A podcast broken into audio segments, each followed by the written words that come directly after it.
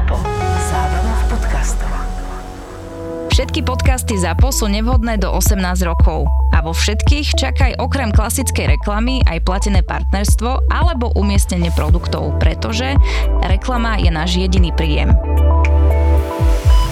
Ja už sa tak niekedy až chválim a možno strácam pokoru v tom, že si myslím, že nie je problém kohokoľvek napichnúť, čiže zaviesť kanilu alebo zabezpečiť periférny prístup. To znamená, že vám dáme tú kanilku niekam do žily, tak, aby sme vám mohli čokoľvek podať a považujem to už za takú samozrejmosť. Ale teda život je taký, že vám ukáže, že vždy sa môžete míliť a pokoru treba mať. Zavolali ma na urgentný príjem, keď som bol na jednotke intenzívnej starostlivosti ako staršia služba, bože, už som starší. A doktorka ma teda zavolala, že jedna pani tam je taká 50-ročná približne, bývalá narkománka, pravdepodobne ešte účinkujúca narkománka, alebo teda proste si dávala ešte pravidelne koktejly, čo sa ukázalo, že pred 4 dňami ešte mala heroín. Ale že teda ostatné dni, tak ju priviezla sanitka, je strašne slabá a že ju nevedia napichnúť. Teda hovorím, tak ja frajer, dobre, idem tam. V tomto prípade som si myslel, že to bude abstinenčný syndrom, taká schúlená v klopku, 30 kg, 40 kg, 50-ročná žena, taká trošku zanedbaná by som povedal, nie strašne, ale trošku. No a hovorím, dobre, no nič, tak keď ju nevedia napichnúť, tak pozrel som, áno, však to bolo hrozné, tie žily nebolo vidieť. Dáme stehennú žilu, klasika. Tak teda som chytil, že napichnem, ale akože iba na odber zatiaľ, lebo ja som predpokladal a dúfal, že nič vážne nezistíme a pôjde domov. Tak sa mi takmer ako vždy relatívne rýchlo podarilo napichnúť stehennú žilu, odobrať krv, nebol problém. Čakalo sa na výsledky, ja som medzi tým odišiel, vrátil som sa pozrieť tie výsledky a ona mi hovorí, no nič, Jožko, budeme musieť prijať. A hovorím, prečo? Čo, čo ste tam našli? No, má strašne málo krvi, 42 hemoglobín.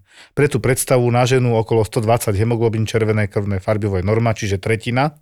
Keď poviem, že človek má bežne 4 litrov krvi, tu sa bavíme, že mala 1,5, maximálne 2 litre krvi. To vysvetľovalo ten stav, že vlastne tým, že ona má za sebou také obdobie, aké mala a takýto život, aký mala, tak ja som na nej tak nejako nespozoroval, že je bledá. Čo som si neskôr uvedomil, bola za, veľmi dôležitá závažná vec, že to na nej nebolo tak vidieť. No nič, tak si ju príjmeme, no tak vieme, aké má žily, no tak pôjdeme na áro, pichnú mi tam centrálny venozný katéter, alebo to skúsim ešte ja, uvidíme, není problém.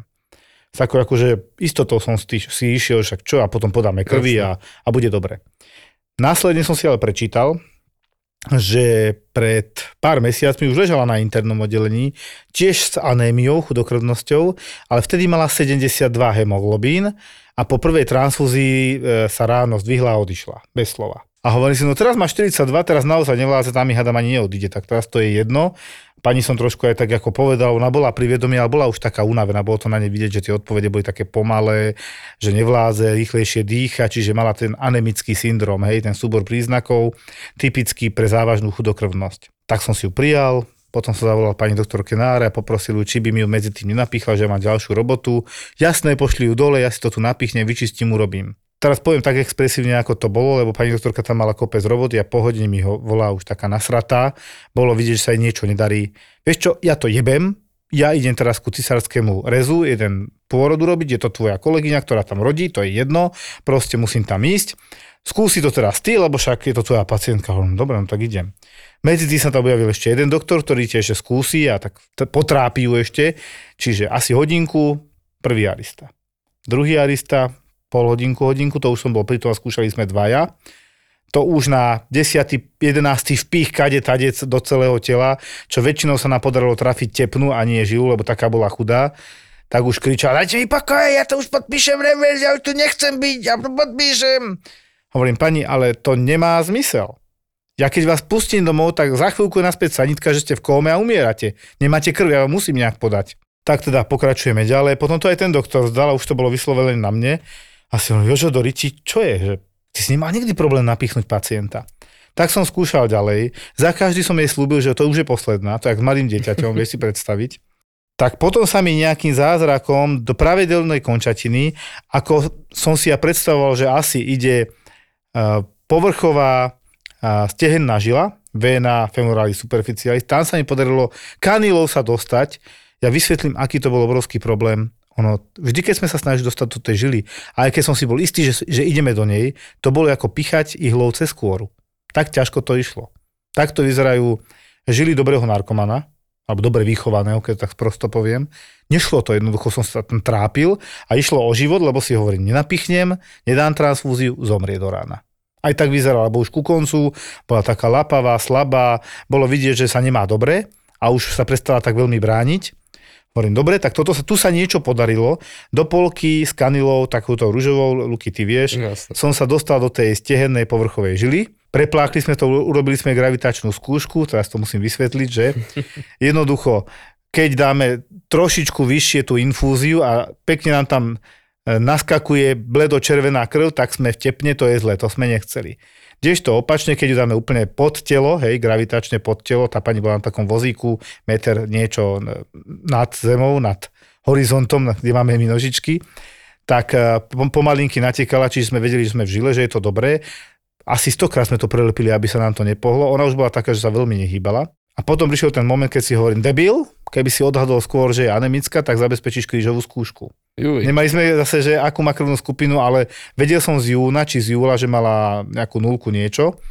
A vždy, keď máme pacienta, ktorý akutne potrebuje dostať krv po nejakej Alebo autonehode, že bude potrebovať Tak, prasknutý uredak. tak existuje pripravená, tak, tak dá sa povedať, akútne podanie krvi, tak je nulka negát. To, tak to mi vydali, to som normálne osobne letel na tú krvnú banku, si to prevziať.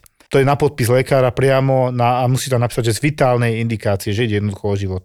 Tá pani už bola v takom stave, že už mi takmer neodpovedala, taká už soporózna, porucha vedomia. Tak sme podali tú transfúziu, počúvaj, tie sestričky na áre, teraz obrovská vďaka všetkým, lebo ja som vlastne mal byť na iske a ešte na urgente boli nejakí ďalší pacienti a pendloval som medzi teda árom, iskou a interným a ešte urgentom. A oni mi ju teda boli ochotné postarať na 3-4 hoďky, lebo išlo pomaly tá transfúzia, potom sme to preplachovali, občas sa zamrvila, to sme tam stabilizovali, proste kopec roboty okolo nej. O nejaké dve hoďky začala zvrácať absťák, tak sme dávali ešte na to liečbu. No akože, na, narobili sme sa, podľa mňa 5-6 hodín sme všetci pri nej strávili. Ona tam, jak sa vyvracala, to bolo podľa mňa aj liter tekutín, čo tam tú podlahu pekne sme museli poumývať. Tie sestričky také, už som aj videl, že z nich opadlo, že okolo polnoci, okolo jednej ráno, tak nejak sme skončili s tou transfúziou. Ja celý šťastný vyplutý, lebo okrem toho to ti beží iná robota. Luky. Tak som si ju potom doslova osobne zobral hore na, na tom ležiaku, jak sme ju mali. Dal som ešte nejakú infúzku do toho a hovorím si, dobre, jedna transfúzia bola podaná, ďalšia sa podá zajtra, budeme riešiť zase nejaký vstup. Bolo to na prvome sviatkov, čiže útorok, normálny deň, streda prvého všetkých svetých. Ja som sa len modlil, aby sa neobjavila medzi všetkými svetými aj táto pani, lebo ako fakt som sa snažil a po veľmi dlhej dobe som mal obrovský problém s obyčajnou kanilou zabezpečením periférneho prístupu. Ráno idem už teda s napísanými službami za primárom interného, ktorý prebral službu, taký spokojný, nehlásili mi, nič sa nestalo, všetko bolo OK. A po ceste som stretol tú pani samozrejme ako pacientku na internom oddelení. Pán doktor, pán doktor, prepačte, môžem podpísať revers? A ja taký, že to si robí prdel. No, kašli na to, Jožo, skončila ti služba a teraz sprosto povedané, už to nie je tvoja starosť, nič sa nedieje, ty si urobil, čo sa dalo. A išiel som za primárom a bolo mi to už v tej chvíli jeho ľúto, že čo ona bude vymýšľať. Da Vinci nie je len slavný Leonardo, ale Da Vinci je aj robot, ktorý pomáha pri miniinvazívnych operáciách. Robota síce stále ovláda lekár pomocou špeciálnej konzoly, no v tele pacienta už pracuje sám. Jeho pohyby sú presnejšie a dostane sa aj na miesta, kde sa lekár bežnými operačnými technikami dostane len veľmi ťažko. Výsledkom sú rýchlejšie zotavenie pacienta a eliminácia trvalých následkov. Aj takto vyzerá zdravotná starostlivosť budúcnosti, ktorá sa deje už dnes v najmodernejšej nemocnici v Strednej Európe. V nemocnici Bory. A koľko takáto operácia stojí? Rovnako ako ostatné zákroky. Aj robotické operácie sú v novej nemocnici Bory dostupné pre všetkých pacientov úplne bezplatne. Postačí vám len kartička poistenca. Len kartička poistenca.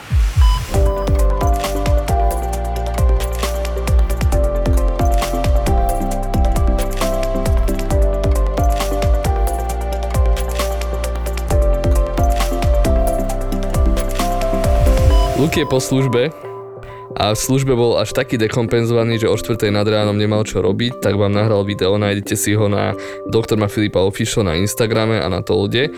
Zrekapituloval som vám moju extrémne zaujímavú urgentologickú službu.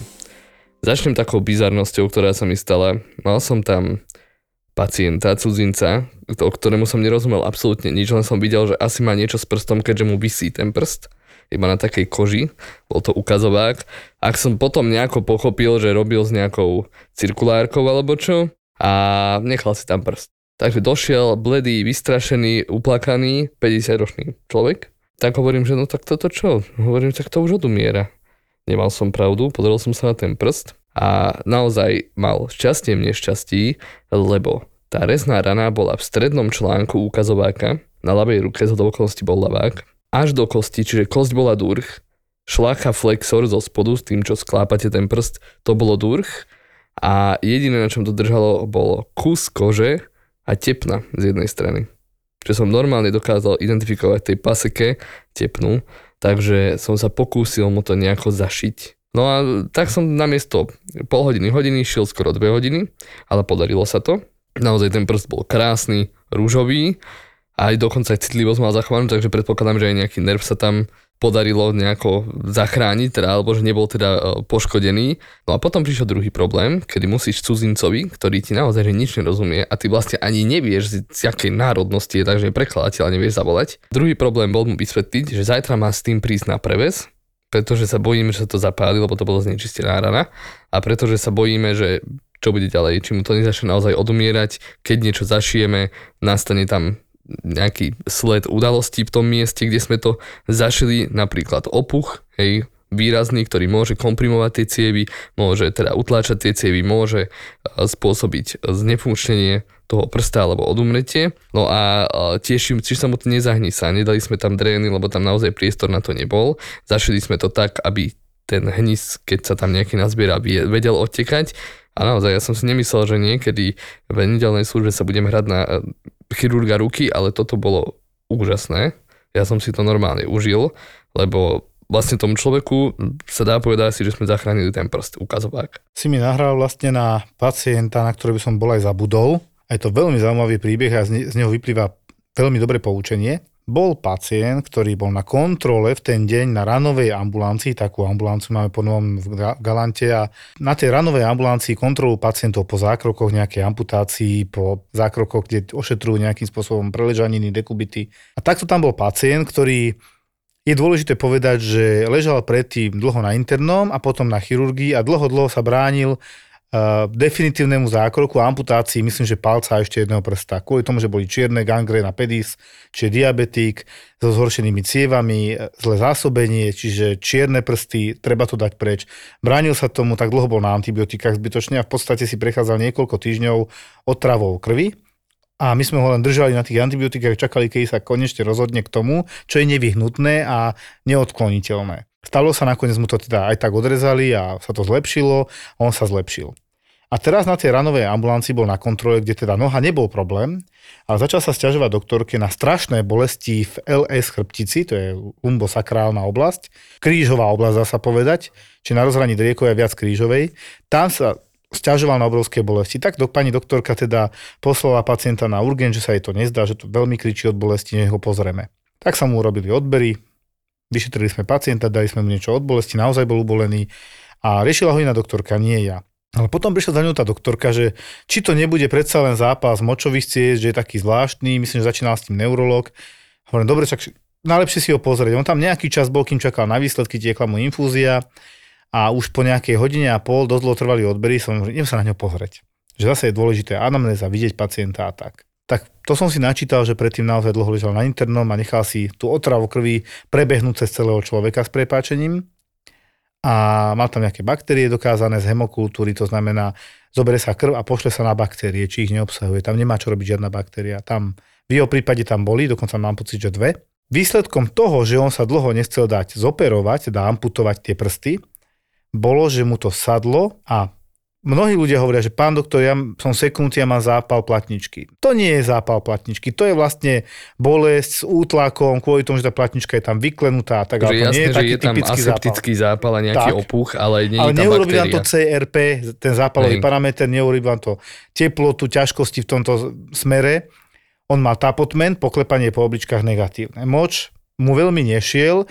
Povedal mi, že kateter nechce ani vidieť, lebo že odtedy o to boli, zle sa mu ciká. To bolo tiež celkom milé, keď on nám asi dve hodiny vysvetloval, že on sa nevycíka, že on potrebuje manželku. Nechcel som tomu veriť. Naozaj o hodinu prišla manželka a za 10 minút z neho vyťahla moč. Neviem ako. Vytiahla. No tak prišla a donesla v bažante moč. Nevadí. Čiže potešili sme No sa, ten bol negatívny, rengen hrudníka negatívny, ale keď som si ho vyšetroval, tak jemné poklopanie po tej krížovej časti a on skoro vyskočil z kože mm-hmm. od Mhm. bolesti. 360 CRP, normálne do 5, hej. Vysoké biele krvinky a všetko ostatné známky zápalu jednoducho v krvi. Išiel na CT, lebo na, tej, na tom rengene naozaj nevidíme tú platničku. Na prelome služieb už mi volá pán doktor CT, že áno, je tam spondylodiscitída. Čiže ten zápal platničky, ktorý teda ako správne neurolog poznamenal, že bude zrejme sekundárny, lebo tie baktérie si proste za obeď vybrali túto jednu platničku, možno dve, hej, a to strašne boli, ale že strašne. Plus sa tam dlho, dlho dávajú antibiotika, ktoré idú priamo do žily. Zase tá povestná žila, musíme ju mať zabezpečenú. A vedeli sme, že pacient, myslím, že na ortopedii nakoniec skončil a sa mu podáva proste antibiotická liečba do žily a toto bude užívať 3-4 týždne. Možno viac. No je to problém, lebo však to miesto, tie platničky nie sú až tak dobre prekrvené, aby sa tam dosť Tak. dokázali nasýtiť tými antibiotikami. Vidíte, aj na toto treba mysleť, keď dávate tie antibiotika, že kam vlastne oni pôjdu. Prečo keď máte zapálený koreň zubu a dáte si antibiotika, tak to tak efektívne nefunguje, ako keď sa to manuálne normálne vyčistí. No presne z tohto dôvodu, že tam proste nie, tam sa nemajú ako dostať tom požadovanom množstve tie antibiotika a tie baktérie tam rastú. Na rozdiel od močových ciest, čo mnohé antibiotika sa kumulujú, sa kopia v močových cestách a tie vieme relatívne úspešne a pekne liečiť močové cesty, hej? Áno, pri močových cestách, napríklad ja, ja sa nebojím niekedy 200 CRP pustiť domov, čo je akože hrôzostrašné číslo, ale keď, Pokiaľ? pokiaľ pacientka nezvracia a pokiaľ tam není nejaká stáza v tom uh, uropoetickom systéme, čiže není upchatá tá oblička napríklad henisom. Hej, Lebo to pôjde do otravy krvi potom. no. Áno, áno, presne tak. No takže e, všetko závisí od toho pacienta, od toho, kde je tá infekcia, ale dá sa to liečiť naozaj. Ja mám každý deň dve, tri takéto močové infekcie a z začiatku som z toho bol taký pokakaný, lebo vždy sa mi stalo to, že došla pacientka, väčšinou tak 80 plus, Vieš, a hovorím, že, no, že to je pielonefritída, akože je pozitívny močový nejaký nález tam bol a že dáme prístup dorobiť prokalcitónin a zrazu, že bum 70 prokalcitónin. No. To som mal také šťastie z začiatku, neviem, či si pamätáš, ale teraz už po novom, už to beriem trošku inak, už, už sa vyznám do tých močových A už ciest. tú kliniku viacej riešiš a tak, ako ja hovorím, neliečíme čísla, ale pacientov. No a teraz si sa s tým nenahral. S mojou um, aneurizmou brušnej aorty, ktorú tiež nájdete na Instagrame. Hovorím, ja som zmapoval včera celý deň. Sice asi v jednej hodine som to natáčal, hej, rozospatý, s kruhmi pod očami, ale zmapoval som vám celý deň najzaujímavejšie veci. Pozrite si to a povedzte nám, či sa vám takéto niečo páči, vidieť na Instagrame. Mne večer volá doktor Dauty, ktorý tu bol a volá mi, že či by mohol oraziť mojou primárskou pečiatkou sanitku, respektíve vrtulník. Keď to treba, není na možno samozrejme. Mhm. Lebo teda je faktom, že to by mala byť pečiatka primára a ja ju v takýchto núcových prípadoch mám prichystanú. Áno. Pokračuj. Takže mali sme pacienta, ktorý uh, teda prišiel k nám s tým, že má bolesti v lumbálnej oblasti, ale s tým, že je to na jednom boku a bol, mal nejaké odbery predtým robené a dedimer mu vyšiel, že 1, niečo. Dedimer to je tá molekula, ktorá vyjde pozitívna vtedy, ak máte niekde nejaký, buď nejaký extrémny zápal, buď nejaký, e, nejakú zrazeninu, alebo niekde krvácate, porušená stena ciev a tak ďalej. Ja by som povedal, že dedimer charakterizuje poruchu v hemostáze, zrážanie, nezrážanie, hej? Mhm. A on vystrelí vtedy, keď tam je buď nejaký zápal, alebo porucha v oblasti zrážania, nezrážania, hej? No, áno, alebo pri úrazoch. Čiže krvácanie, zrázeniny, zápal. Tak, no, uh, čiže nevýrazný dedimer, ale hovorím však doktor Dritan Dauty, eh, ktorý tiež bol v podcaste, tak on ma volal, že poď si pozrieť, že to bude asi brucho, že to bude tvoje, lebo pôvodne to smerovalo k nemu, ako myslím, že bola skripta, to bolo pôvodne. Áno. Niečo také. Tak máme Sono na u- urgente, tak aspoň orientačné obličky si vieme pozrieť, on na to má aj nejaký certifikát, takže super. A Pozrel, že tá, tie obličky, že vyzerajú celkom fajn, ale že aj tak to vyzerá na renálnu koliku, čiže obličková kolika. Vysvetlím, klinika pri obličkovej kolike nepustí. Je to bolesť lumbálnej oblasti, či driekovej oblasti na jednej strane s prevahou na jednej strane s vyžarovaním do ingvín, čiže do slabín, medzi stehno a semenníky u mužov najčastejšie a môže sa prevádzať aj ťažkosťami pri močení, čiže štípanie, pálenie, rezanie, pichanie pri močení, bolesti v podbrušku a môže, nemusí tam byť uh, jednorázovo vystúpená teplota, pokiaľ tam je nejaký infekt, alebo zvracanie. Hej, nie je to také nezvyčajné. Tento pacient mal úplne ukážkové také bolesti, okrem zvracania mal asi všetko, aj vrátane triažky. Uh, urobili sme to sonom, kameň sme nenašli, urobili sme rengen, kameň sme nenašli. V moči ale krv mal. A z fleku by som povedal, že no dobre, tak no, keď nemá dilatáciu dutého systému obličiek, tak môže ísť domov ten pacient. Či nie sú to... rozšírené Áno, že nič, ten kameň neupcháva obličky, tak povedané, tak môže ísť pacient domov, zajtra k urológovi a ten si to dorieši, že my mu dáme nejaké lieky, ale tak sme pozerali s Dritanom na seba, že akože nejak sa tam to nezdá, lebo veľmi bol uvolený ten pacient. Hej, a taký nevýkonný Väčšia sa klinika zdal na byť. malú diagnózu, dá sa povedať. A D-dimer, áno, môže byť pozitívny aj pri renálnej kolike, respektíve nerenálnej kolike, ale keď sa ten kameň derie cez ten močovod, on môže byť pozitívny ten D-dimer, lebo tam je prakticky krvácanie, ale v tomto prípade asi treba si byť istý. Tak Dritan rozhodol, vieš čo, Luky, dáme CT brucha, aj tak na rengene sme tie kamene nevideli ani na ultrazvuku, tak to CT, tam to asi budeme vidieť. Ale teraz ste sa držali toho dôležitého. Nie je parameter, ktorý bol viac menej odrádzajúci od diagnozy, ku Mhm. ktorej smerujeme, ale klinika, ako ten pacient vyzeral. A ten pacient vyzeral dobre. Až na tie bolesti. Až na tie bolesti. Naozaj, oproti tomu, aké disekcie, aneurizmy aorty mávame na urgentoch, že na tom škriabu omietku a vrieskajú, tak toto bolo naozaj, že som dúfal, že to bude to brucho a potom sa ozval teda radiológ službu konajúci, že no nemám pre vás dobrú správu, je tam toto a toto. Pozerali sme s Dritanom na to CT hovorím, že ale ja tam nič nevidím. A Dritan, že nič sa mu tam nezdá, ale že úplne že nejakú dilatáciu tej brušnej aorty, že to tam nevidí. Potom sme si prepli na bočnú projekciu. Mm. Mater živá. Tá aorta bola taký ulkus, vred tej aorty, prederavenie, bolo zozadu, takže vlastne spredu to nebolo vidno. A zakrvácanie bolo medzi aortu a telá stavcov. To je ako dosť unikát, ja som také ešte nevidel. Potom veľa vecí sme pochopili na základe toho CT. CT uh, brucha s kontrastom. Veľa sme na základe toho pochopili, lebo tam mali zobrazené aj stavce. Pacient nebol evidovaný ako, že by mal nejaké hemato-onkologické ochorenie, čiže nejakú leukémiu, nejaký myelom alebo niečo také, ale v mieste, kde bola prederavená tá aorta, tak úrovni myslím, že L1 stavec to bol, ten stavec bol nejak patologicky zmenený. Vyzeral tak prerednutý, možno tam bolo nejaké zápalové ložisko, možno tam boli metastázy, možno to bolo v rámci nejakej traumy, ktorú mal niekedy, ale bolo to aj vo viacerých stavcoch také fliačky drobné, čo by nasvedčalo tomu, že sú tam metky. Pri tých onkologických ochoreniach treba si uvedomiť, že aj metastáza dokáže prežrať a dokáže spôsobiť niečo takéto. Takže či to nebolo z toho lenže, znovu anamnéza je dôležitá pri tom pacientovi a to iba tak už nakoniec poviem. Z anamnézy sme sa dozvedeli, čo vlastne najprv bol dritanov ten pacient, až neskôr som sa pridal ja, tak až potom som to čítal, keď už bol viac, viac menej Ale pekne, ukončený. ako spolupracujete, chválim. No ja s ním veľmi rád. A pacient bol po trojitom bypasse, ilofemorálny stent mal urobený, mal generalizovanú aterosklerózu, čiže všetko zlé s cievami. Už prakticky ten pacient asi mal ešte ischemickú chorobu dolných končetín mal tiež, čiže nedokrvené. Všetko zlé s cievami mal. Poupchávané cievy kade tade. Áno, pre- čiže preklade. zrejme v rámci vysokého cholesterolu a tej aterosklerózy sa mu toto dialo a nabalovalo sa to na neho, okrem toho myslím, že aj fajčiar bol. No, skrátka, dobre, nesúdime, liečime.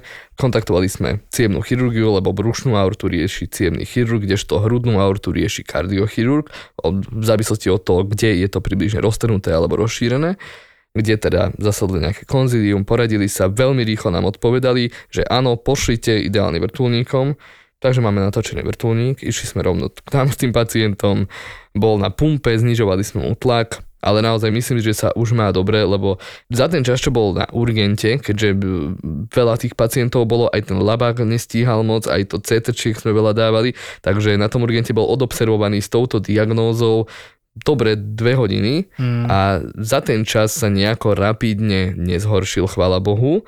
Čiže predpokladám, že ono to už až do takej miery nelialo.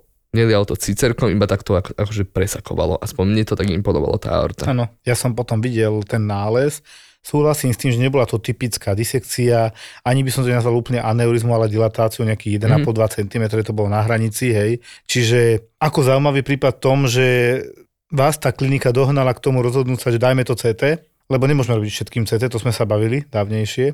Toto bolo obrovské slovičkarenie včera, lebo vieš, tak voláš na vyššie pracovisko, na cievnú chirurgiu nechceš byť za debila. Tak čo im povieš, čo máme? Disekciu, dilatáciu, alebo iba Akože, či, vieš, Áno, jak, jak to pomenujem, keď je to niečo také atypické. Tak ja som povedal aneurizma, povedal som disekcia, oni to povedali, že áno, že je to nejaký typ aj disekcie, ale skôr, že taký ulkus, čiže vlastne všetko naraz, ale nič také extrémne zlé, ako zvykáme vidieť. Čiže ja si myslím, že ten pacient má obrovskú šancu to dať. Áno a hlavne teda, prečo vrtulník, to musíme vysvetliť. Kvôli slovenským cestám. Áno, že jednoducho väčšia šanca, že to otrasmi nepukne je v tom vrtulníku. Vtedy je veľmi bezpečne a opatrne prevážaný, lebo to brušná aorta teda a problém.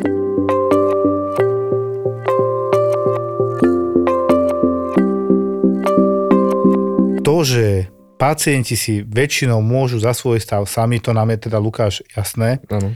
Ja som nedávno, to bolo pár dní dozadu, riešil pacienta, kde som žasol najskôr za akou diagnózou bol privezený sanitkou. To som trošku bol aj nasratý, lebo anamnéza bola postavená tak, že došli aj nasratí záchranári celkom oprávnene, že volala obvodná lekárka pacientovi, aby teda išiel sanitkou do nemocnice, teraz už neviem, či on si potom mal zavolať sanitku, a ona jemu priamo volala sanitku, lebo že on má nízky draslík. Ten draslík bol udávaný, že 2,7, tak nejak. Čo je nižšie, 2,7 No, mmol na liter, ale nie je niečo, čím by sme sa v živote nestretli, inak vieme ho podať, vieme toto, keby veľmi niekto chcel, tak to vie poriešiť s prepačením za 1-2 dní podaním pomalej infúzie s draslíkom. Navyše nejaké banány, lieky, existujú všetko. Až keď ale som videl toho pacienta, som pochopil, kde je tzv. pes zakopaný a ja som mal skôr pocit, že zakopaný bol pacient niekoľko dní pod zemou, lebo to on tak vyzeral. Počúvaj, 3 cm nechty, pod nimi hlina, špína, bordel. Celý zanedbaný, smrdel celý urgén, ešte sestrička došla. Zvyš obrátky toho nasávania, tu sa nedá dýchať. Tak som šiel za pacientom, hovorím, nehnevajte sa na mňa, máte 50 rokov a takto vyzeráte, idete z domu. No viete, ja už asi týždeň nevládzem poriadne chodiť, ani sa umyť, ani nič. Vy žijete sám? Nie, ja tam mám 18-ročného syna. A ten čo? Sa na vás díva, nevadí mu, že smrdíte, nevadí mu, že nevládzete chodiť, ste chorí. No dobre, on popíjal, hej, predtým. Pán bol cirhotik, podľa všetkého mal polyneuropatiu, čiže poškodené nervy kvôli tomu, že teda už si s prepačením prepil. Zjednodušujem to samozrejme. Tí záchranári, také prvé, čo im povedali, bolo, že my sme tam došli, tam sedel v nejakej takej pohovke ten pán a syn spal. Prišla tam záchranka, on sa neunúval ani vstať, že bol po nejakej šichte, to ja, ne, dobre, ale ja keby som mal 24 za sebou a príde ku mne domov sanitka pre manželku, tak si neviem predstaviť, že by som nevstal. Jasné. Tak ho išli zobudiť, že aby sa teda porozprávali, čo sa tam stalo, aké to je, že pani doktorka mu volala sanitku, že má níz, zlé výsledky, že má nízky draslík a takéto. A ukázalo sa teda, že ten hlavný problém ani nie je ten draslík, ale dá sa povedať sociálny problém.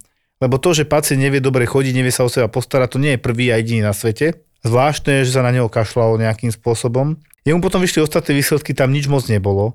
Keď sme urobili my nové odbery, lebo keďže nám pani doktorka neposlala výsledky, o čo som mu neskôr požiadal, že by to mohla robiť, alebo nám zavolať, poslať to na mail, máme modernú dobu, dá sa to. A nám vyšlo už 3,1, hej. A po infúzii s káliom, ktorú dostal, už to bolo 3,5. Čiže není to len o tých číslach a slovíčkarení, číselko také, číselko také. On sa klinicky nemal až tak zle, že by ho niečo bolelo, zápal mal. On bol zanedbaný, my sme ho umili, on sa napriek tomu potom ešte pokadí, 50-ročný chlap, hej, sa bavíme. Taký pevnejší, áno, cirhotík, áno, asi alkoholik, ale nepochopím, že tak keď mu bol treba na, na stolicu, tiež mohol zase zavolať, zakričať na nás a my by sme mu pomohli. Nie, on sa tam normálne do tej postele pomeho. Tak druhýkrát sa umýval, čiže dvakrát za deň bol umytý, to, čo možno nespravil za celý týždeň, alebo nedalo sa mu. Ale potom ja záchranári vravili, že on tam nemal výťah a oni dolu schodmi to s ním dali. Čiže s nejakou väčšou pomocou on vedel aj prejsť, len mu trebalo pomáhať. A toto je presne už niečo také, čo na jednej strane máme, a to som dávnejšie mal, kde manžel sa staral o svoju manželku, ktorá 10 rokov bola s porážkou, ležiaca, tak sa príklade staral, že tá nepotrebovala nikoho iného, len jeho. A on naozaj všetko, od utierania zadku, všetkého, hygieny, on sa o ňu takto staral. On mal ešte aj zvláštny spôsob, tá pani vážila nie veľa, 40-50 kg, ale aj tak. Vedel si ju ako keby prehodiť tak zvláštne, ale jemne cez pleco a pre, preniesť. A tu to vidíš opak, kde syn teda pracuje tvrdo, OK, že to je pekné, ale nie je schopný spozorovať, že ten otec dobre zanedbaný, popíjal, dobre má chorú pečeň, ale že by nejakým spôsobom prispel k zlepšeniu toho, toho zdravia a sociálneho problému, ktorý má, si nevidel nejakú odozvu. Som ho nemal s čím prijať lebo už draslík bol takmer normálny, pán v podstate zápal nemal, chudokrvný nebo. On šiel domov. Ja som mu aj napísal, že hlavným problém je bohužiaľ sociálny. Akože je to hamba, keď sa deti nevedia postarať o rodičov, vieš, to je, alebo sú ľahostajní. On má len k tomu. 50, hej, to No. je druhá vec, ten pán. Ale na prvom mieste sa nepostaral sám on o seba. Mal by pracovať, nerobí. Čiže áno, toto je taký počínajúci kázus, to povedzme na rovinu. Ja som tam aj použil tú diagnozu nízka úroveň osobnej hygieny, lebo tak, taká diagnoza existuje. Ale bol som taký sklamaný v ten deň z toho, že kam dokážeme zájsť v relatívne civilizovanej republike.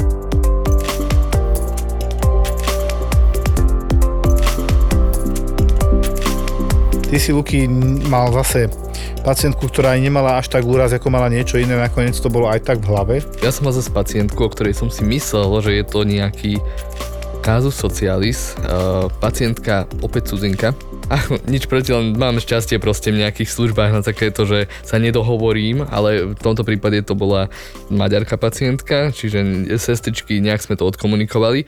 Pri- Privezená RZPčkou, ani nie RLP, ale RZP, s tým, že údajne nejakej ubytovni, bola sa najesť niekedy o 4. Potom o nej nikto nič nevedel. O 8. večer sa za ňou niekto vybral na izbu a našli ju vo vlastných zvratkoch ležať na zemi. Ale pacientka bola už vtedy pri vedomí, len proste ležala na zemi, bola dezorientovaná, nevedela ako sa volá, vedela síce kde je, ale nevedela koľko je hodín, aký je dátum, kedy sa narodila, raz hovorila 75. rok, potom 68. rok, takéto. No tak ju samozrejme, že zobrali na vyšetrenie a teraz kam s ňou pôjdeme? Na neurológiu ako porážka, na, na traumu ako úraz hlavy, no tak ja som mal ako prvý vylúčiť úraz hlavy a tak aj bolo, pacientka išla ku mne a jak som sa na ňu tak pozeral, hovorím, že a prečo ona nehybe tou ľavou hornou končetinou? Ona tvrdila, že to už má chronické, chodí s tým k neurológovi, preto nevie hýbať tou rukou a že nejaké lieky na to berie, okrem toho sa lieči na, de- na depresie a dneska, že mala depresiu a potom zase hovorila, že vlastne ešte musí ísť na nákup v nedelu večer o 9. Čiže akože Nedávalo to extrémne to nedávalo zmysel, veľmi to bolo divné a zároveň začala hovoriť, že jej tam unikal nejaký plyn a ona sa asi otrávila. Tak, tak čomu máme veriť? Slovný šalát? Slovný, š- áno. No, takže hovorím, že dobre, a udreli ste si hlavu, že nie. O 5 minút. Udreli ste si hlavu? Nie.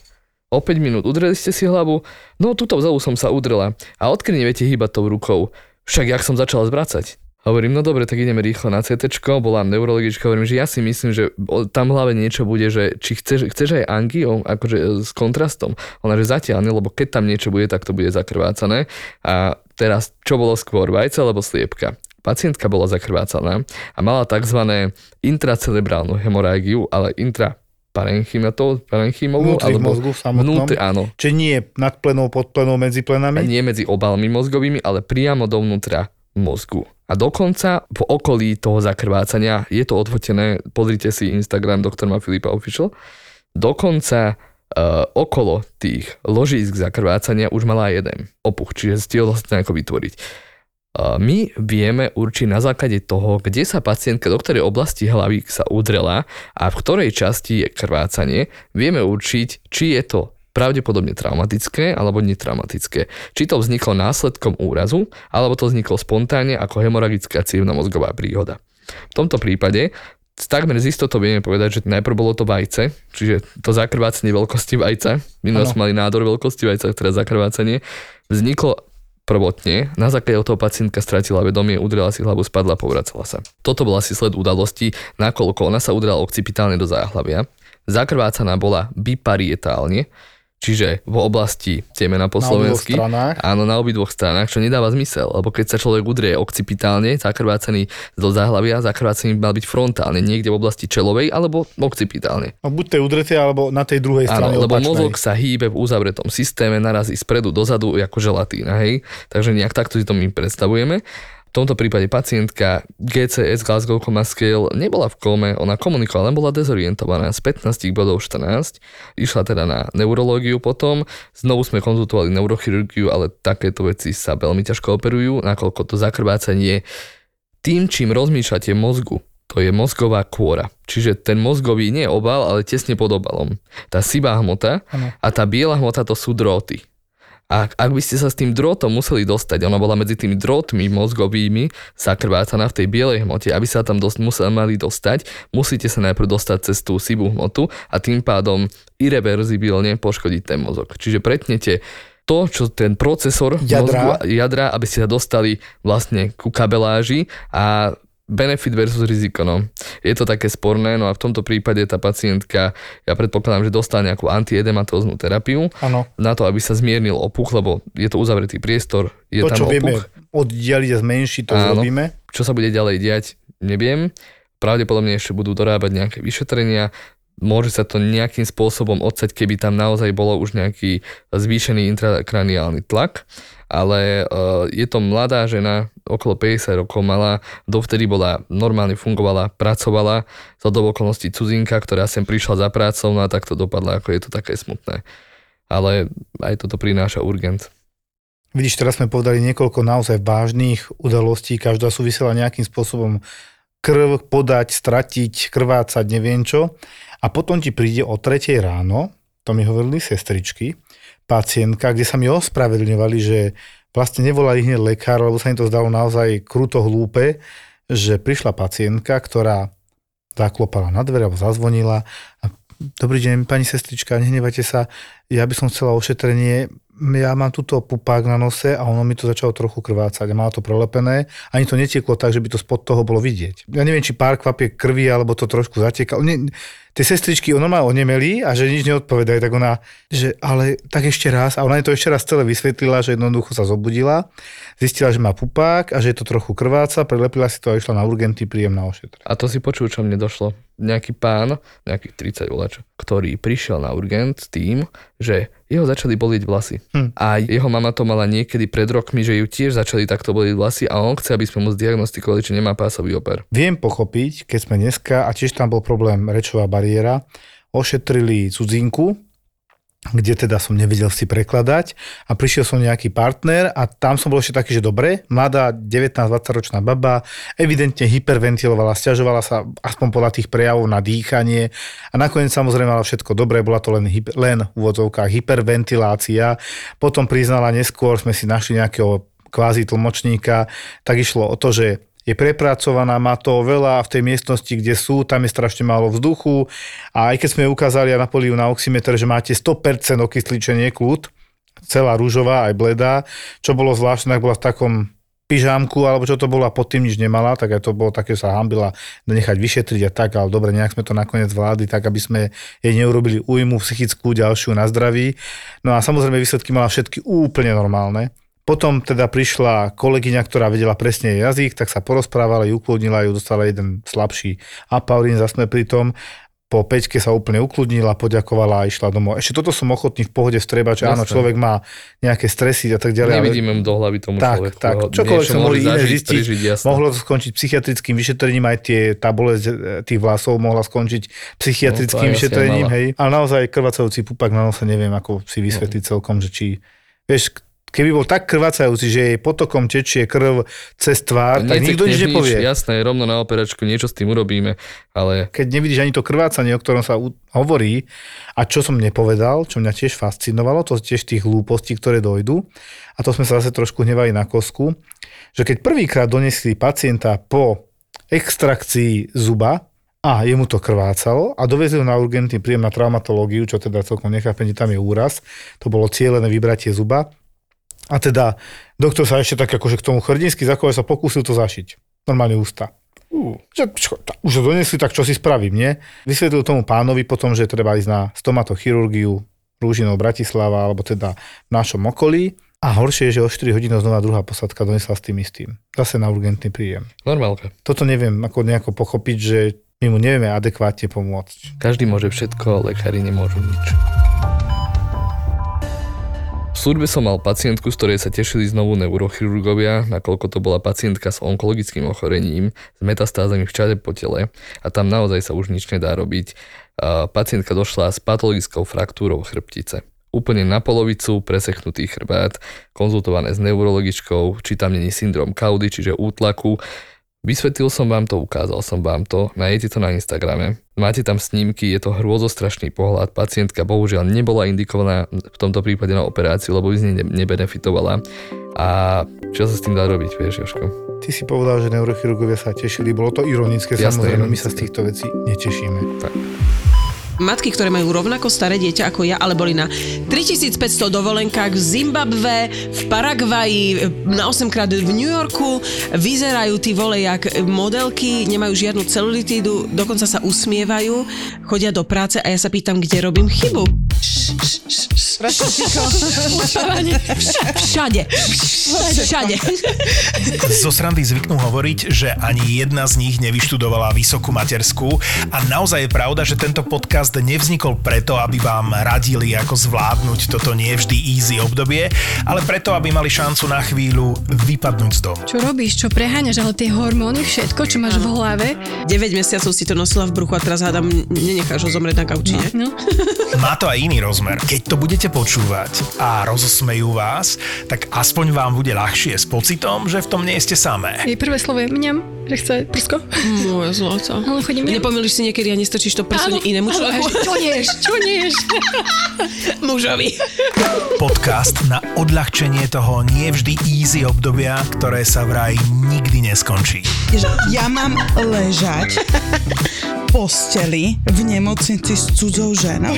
Že hej, že dajte si nohy k jej hlave, ona nech si dá nohy k vašej hlave. Vidíš, keby si to vtedy ocenila, máš novú kamarátku. Vaše nové kámošky sú Lenka, Linda a Dominika. Tri maminy, stále relatívne čerstvé matky a materky, čo sa len snažia prežiť. Ja nenávidím, keď on otvorí ráno dvere a má dobrú náladu a sa usmieva a mi povie, dobré ránko, láska. A- Ako sa máš? Ako si sa vyspinkala? Náš ZAPO podcastový tip pre teba je novinka Mater Amatér.